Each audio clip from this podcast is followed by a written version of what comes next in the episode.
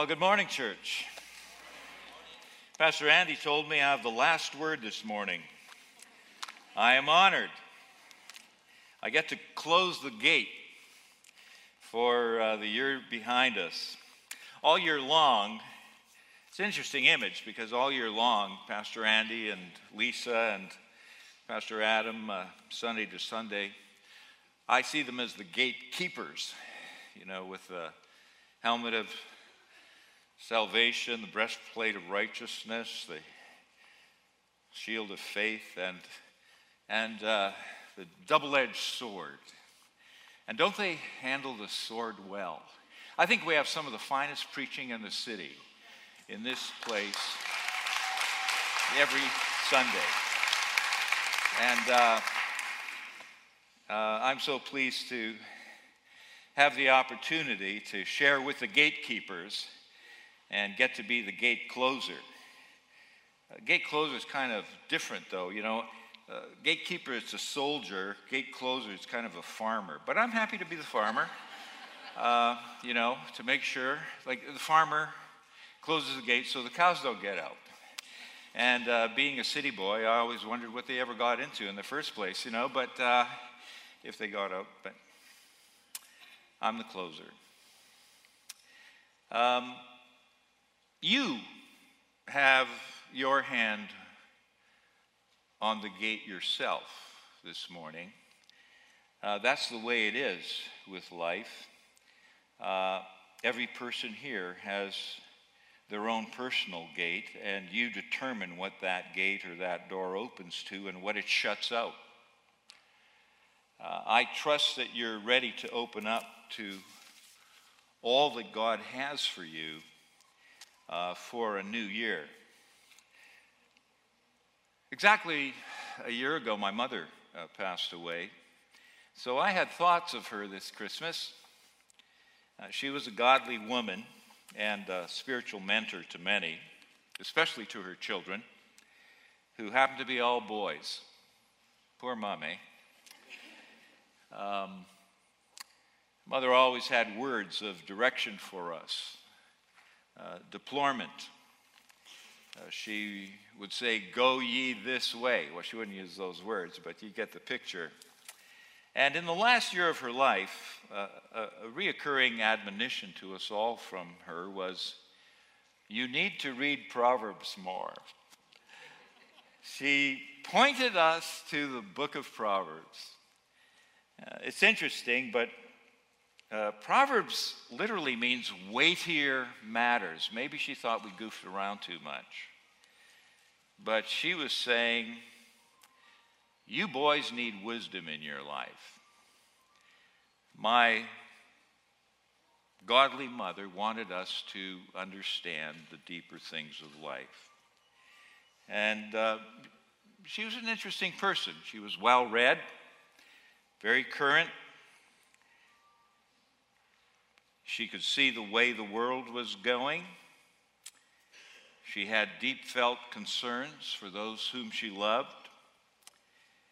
And her advice was for times like this, you need to read Proverbs more because you need wisdom. Let me ask you a question Are you a wise person? And uh, you can you can take a test this morning with me, yes or no. Do you feel a need for wisdom in your life? Yes or no. Has anyone ever said to you, you give wise counsel? Yes or no. Do you know what characterizes God's wisdom in a person's life? Yes or no. Do you know the difference between God's wisdom and man's wisdom? When faced with difficult problems, do you seek God's wisdom first? Do you know where to find God's wisdom? Do you know how to realize God's wisdom in your life? Can you name the foremost trait of a wise person? Can you name five traits of God's wisdom for your family life? Do you know God's wisdom regarding your total health and well being? And do you know how to apply God's wisdom to your job? The best news I can share with you today is that God wants to give you wisdom even more than you might even want to have it. In fact, He longs for you to have His wisdom, to experience it fully uh, in all the areas of your life, and to walk in it daily. This morning, I want to challenge you by reviewing three key questions about wisdom. First, what is wisdom? Where do I get it? And how do I attain it? What, where, and how? Earlier this past summer, we did a study right here on the book of Proverbs, taking the Bible's wisdom literature. And if you need a window to wisdom, I recommend, my mother's standing behind me, but I recommend to you the book of Proverbs, 31 chapters. That's a chapter a day in the month. And uh, it's a, a profitable exercise for you in the new year. What is wisdom? I believe wisdom is the God given ability to perceive the true nature of a matter and to implement the will of God in that matter. Let me say that again. Wisdom is the God given ability to perceive the true nature of a matter and to implement the will of God in that matter. You see, wisdom has two facets to it. First, the God given ability to perceive the truth in that matter. If we could only determine what is going on in a situation, have you ever said, What's going on? If we could only determine what's real and what's true, and furthermore, what is real and true from God's perspective, how much better it would be for us if we could just understand, because humankind's perception and God's reality are often very different. In every church I've pastored in, I've witnessed a children's choir musical called Cool in the Furnace.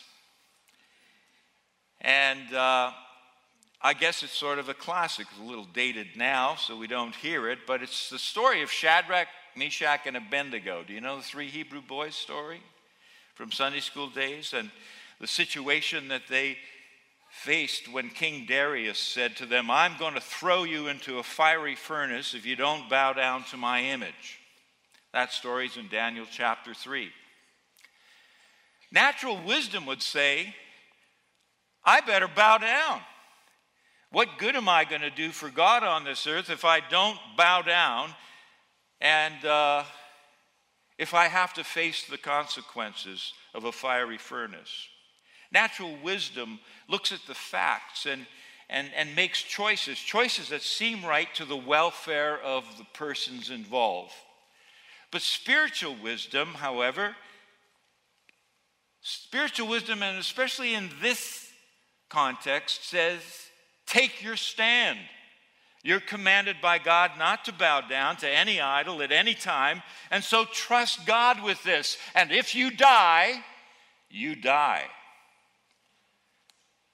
The consequences are up to God. That's just saying that your life, your entire life, is under God's control. And it's saying, so trust God and obey Him. Nearly every situation or circumstance you face in life can be approached from these two angles natural wisdom or spiritual wisdom. But you need to know not only what it is that God desires in a situation, but how to implement God's will. That is, you need to find God's methods and His perfect timing for your life. And that only comes through a personal relationship. That only comes through a personal relationship with God through Christ and personal surrender. The Bible says in my text this morning, for the Lord gives wisdom. From his mouth come knowledge and understanding. He stores up sound wisdom for the upright. Proverbs chapter 2, verses 6 and 7. Notice he stores up wisdom for the upright. Understand that your relationship with God is vital to receiving wisdom. And your wisdom is conditional to your relationship with God. How close are you following in the Savior's steps today? The word says he stores up wisdom for the upright. In other words, if you want God to share his blessing with you, you need to give your life to him. You need to learn what it is to trust him and to obey him, to surrender to his ways and to walk in his ways. Then comes the blessing. Friends, wisdom is God's desire for you. For wisdom is your vehicle for getting from where you are now to the place where you need to be in life, which means to the place where God wants you to be. He wants blessing over your life and experience. Now, if I asked some of you face to face what you needed most in life right now and for the new year ahead, I suspect some would say, Well, actually, Pastor, I need financial stability. And I would respond to you and say, No, you need wisdom to know how to get financial stability. Some of you might say, Well, actually, Pastor, I need my children to obey me. My home is so unsettled and in turmoil, and things would be perfect if only my children would obey. And I'd say to you, No, that isn't what you really need. You need wisdom to know how to be a good parent and to know how to lead a family. And someone might say, Well, I, I need my spouse to start loving me. And I would say to you, what you really need is the wisdom of how to be a good spouse yourself for that person you're married to, difficult or as complex as they might be. And you might say, Well, actually, Pastor, I need a friend, someone to talk to. And my response would be, Yes, but you need wisdom to know how to be a friend, a good friend first. After salvation, and I'm so glad what God's doing in this church, I'm seeing people come to Christ, coming to know Him in a personal way as Savior and Lord on a weekly and monthly basis. I congratulate you if you've stepped through, made that step this last year. God bless you. Welcome to the family, by the way. It's so good to have you here this morning. We are so proud of you and so, so glad that you're in the journey with us. But I'm convinced wisdom is the single greatest primary need of your life after salvation. After coming to Christ, wisdom is the first principal priority for your daily existence. Most people I know believe that everyone has some degree of wisdom. Some have a lot of it, it seems, some have a little, some almost none. And just about everybody believes that no matter how much you have, you can use more of it, don't you think? But the Bible doesn't talk about wisdom in terms of degrees. As you read the scriptures, you realize it establishes wisdom as an absolute. Either you are wise or you are foolish. You search the scriptures and you find time and time again these two words. The wise person does this, okay, and the foolish person does this. God recognizes only two categories, and you are wise or you are not. I need to be wise. And come on, you need to be wise too. One of the problems I believe our society has about wisdom is that it confuses wisdom with knowledge or with information. And it's not the same thing. Humankind can find information that is important. Uh, we can give ourselves to mining through mountains of facts. we can work at discovering principles and rules and create wonderful theories and, and analogies and stories for them. And, and we can use education to bring light into the darkness of myth. And in the process, we can create many wonderful things, but at the same time, we can destroy other things. I mean, humanity has amazing ability, but only God is wise. And only those connected to God can become wise with the wisdom of God. I think one of the foremost reasons we do not seek the wisdom of God is that we think we're pretty smart in our own strength. And it's a pride of life problem. It's one of the three sins that, that, that haunt us, whether you're walking in the Christian way or not. The pride of life. We say we can figure it out on our own. We don't perceive that we need wisdom from God. We need help from on high, every one of us. So we call our knowledge wisdom. We have worldly wisdom from the halls of learning. We have street wisdom from the school of hard knocks. But in Jeremiah chapter 9, verses 23 to 24, we're warned let not the wise man glory in his wisdom. Let not the mighty man glory in his might. Nor let the rich man glory in his riches, but let him who glories glory in this that he understands me and knows me, that I am the Lord, exercising loving kindness, judgment, and righteousness in the earth. For in these I delight, says the Lord. In other words, don't trust in your own education, your own knowledge, your own natural logic and wisdom, your own intuitive gifting. You have no wisdom in and of yourself, and what little you have came from God. And further to that, don't trust in your strength. The degree of fitness and health and strength you have is a gift from God. Man, I was feeling so good about a year ago, Jill. I was feeling kind of macho. I was playing hockey like you wouldn't believe it. Oh, yes, I was. And uh, I, I was feeling so good. And then I uh, picked up those uh, winter tires and I put my back out and I was in bed for two months. And I realized I wasn't so strong as I thought I was. Isn't it amazing how quickly things can turn in our world? The pride of life. It's not because you ha- have no strength, but don't trust in your strength. The degree of fitness and health and strength you have today is a gift from God. Don't trust in your riches.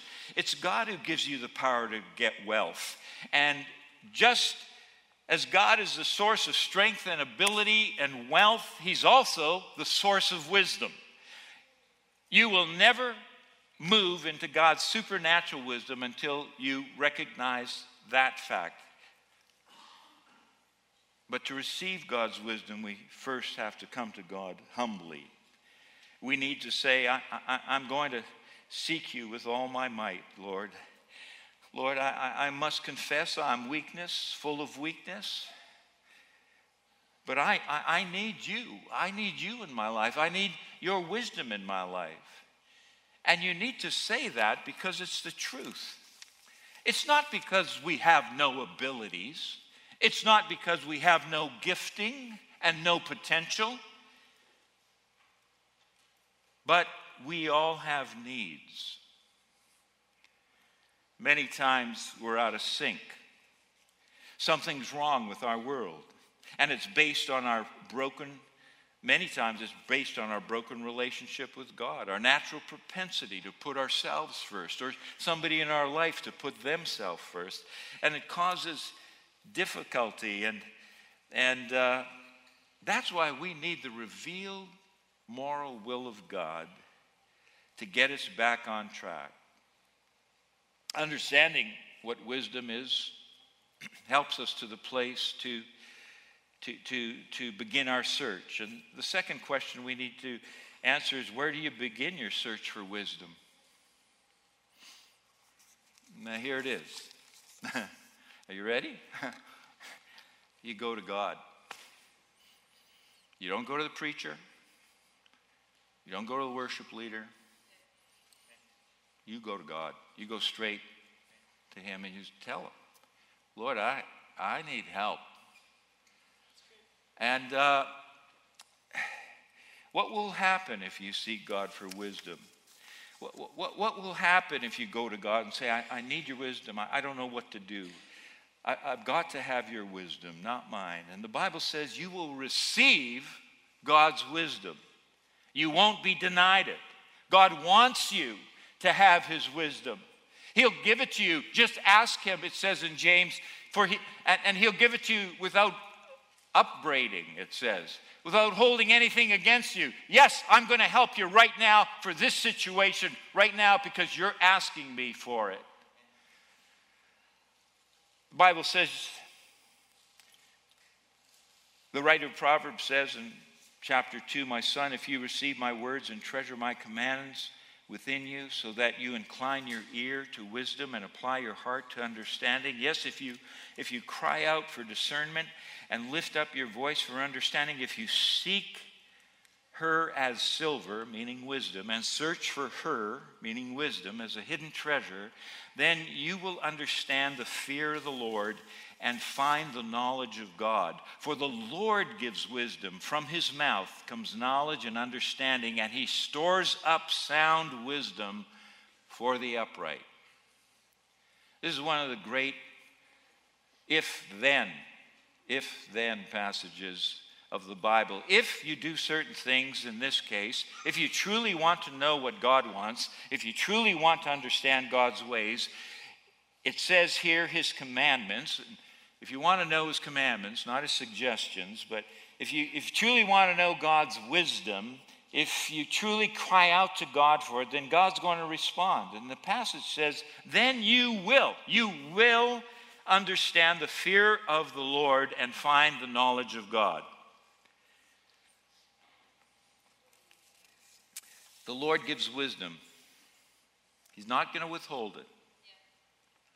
It's a free gift, generously and graciously given to those who earnestly desire it. Where do you begin? You begin with Him, asking Him for what's in His heart before you ask Him for what's in His hand. In difficult situations, usually we're tempted to begin and end our thoughts with our fears, our anxieties, our insecurities. But the Bible says get, get your priorities in order and get to God. Proverbs chapter 1, verse 7 says, The fear of the Lord is the beginning of knowledge, but fools despise wisdom and instruction. You wonder, where did Solomon who's credited with writing this verse, learned this lesson. And it's, it's pretty obvious from his father, King David, who was the first to say it.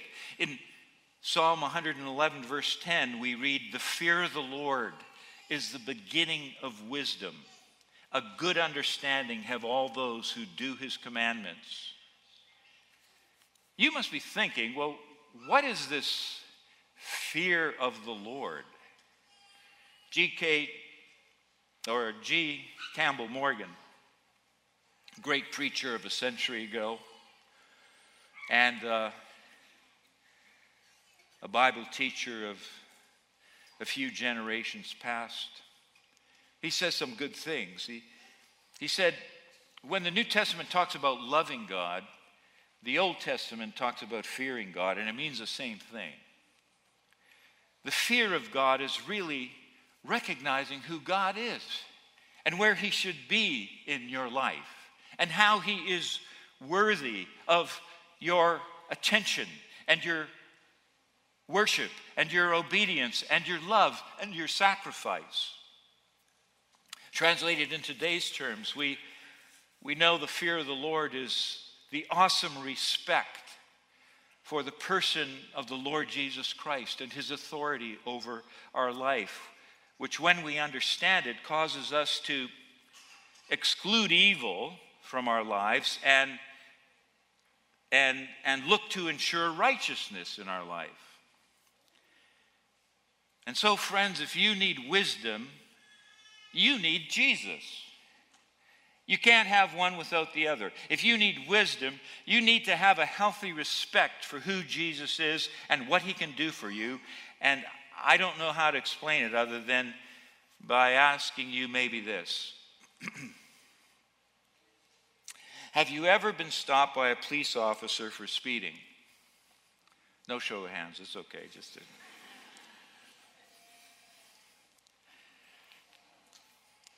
As the police officer stopped you, was your heart beating fast? Do you recall that sinking feeling in the pit of your stomach when you first saw the light flashing in your rearview mirror and you heard the whoop? And you're thinking it's for you, and you're hoping he's just going to drive by, and it was for you.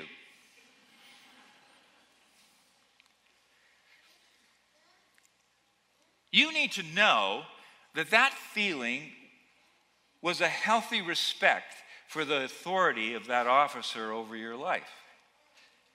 It was not his power that pulled you over, it was his authority. He didn't slam you off the road, although he may have had a faster, more powerful car than you. But it wasn't a matter of power, it was a matter of authority. And the authority of that police officer allowed him to give you a ticket or to leave you with a warning. And should you have failed to submit to his directives, I suppose he could have shown his power then and chased you down or put you in jail or removed your car so that you would speed no more. Now, show of hands. No. But you see, that's a difference between power and authority. The fear of the Lord is about recognizing God for who He is. The fear of the Lord is not the frightening, scared variety that cowers because of power. The fear of the Lord really refers to this awesome respect for God our Father, who has a rightful authority over you and me. It refers to the fact that we understand that He desires to work in our best interests, that He takes the initiative to make a difference in our lives. He gave us His only begotten Son, Jesus, to give us a new life and give us answers to living. And so, with God on our side, we, we don't want to do anything that hurts Him or, or anything that would breach a right relationship with Him. And so, out of holy respect, out of holy fear, we work towards shutting evil out and, and, and, and reaching out to God to birth the righteousness that God wants for our lives. And in that action, and in that decision, and in that doing, we find wisdom. It's an amazing thing. I believe the book of Proverbs is really the voice of the Holy Spirit calling us, reminding us that we should turn from our indifference to God and to our own ways of trying to figure out things and, and, and repent of our rejection of his ways. And repent really just means you're going one way and you just turn around and you're going the other way now. You're going his way. The book of Proverbs is the voices of the Holy Spirit calling us to open our lives to God, to the Spirit of His wisdom. The last verse of Proverbs chapter 1 sums it up. Whoso hearkeneth unto me shall live in safety. Oh, aren't you glad for that? Whoso hearkeneth unto me shall live in safety. You know, there's not a lot of safe places in the world. No, there aren't. But here, God is saying, You want a safe place? Hear my voice. Trust me with your life. I will help you through to victory. Thank God that there are answers. Thank God that there's wisdom, that there are guarantees. Thank God that He extends His grace and power and authority to us and for us and for the glory of His matchless name. If you don't have a healthy respect for God and the things of God and you need wisdom, why not ask Him for a holy, awesome respect? It'll be your first step. Your first step in the direction of getting answers for your life. And first step in finding His full blessing for your life. Let's pray.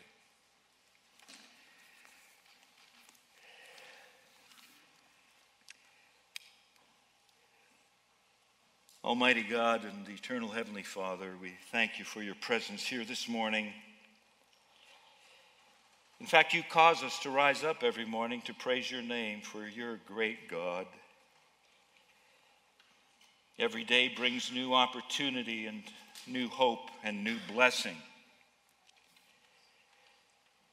May our life be a life of thankfulness,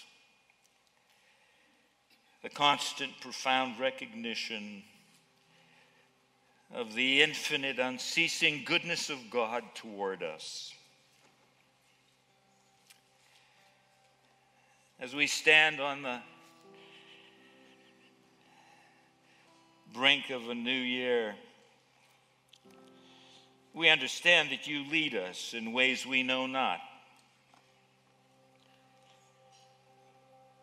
Sometimes the way seems crooked, steep, uncertain. But because we are yours and you are ours,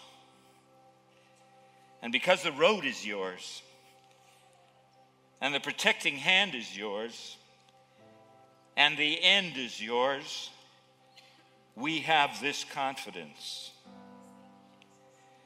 And so I pray this morning, Lord, that you would keep us patient and keep us hopeful and trustful and thankful with every blessing that meets us. And God be gracious to those to whom the way seems especially difficult today. Grant us grace in our weakness. May it actually become a source of our strength that in time of trouble, your grace answers in even greater message, measure. Let your light shine down this morning. We confess we need your glory, the inward glory, the splendor of a heart surrendered to you. And so give us wisdom to understand you. And give us patience to wait on you. Give us faith to pray to you and to receive from you.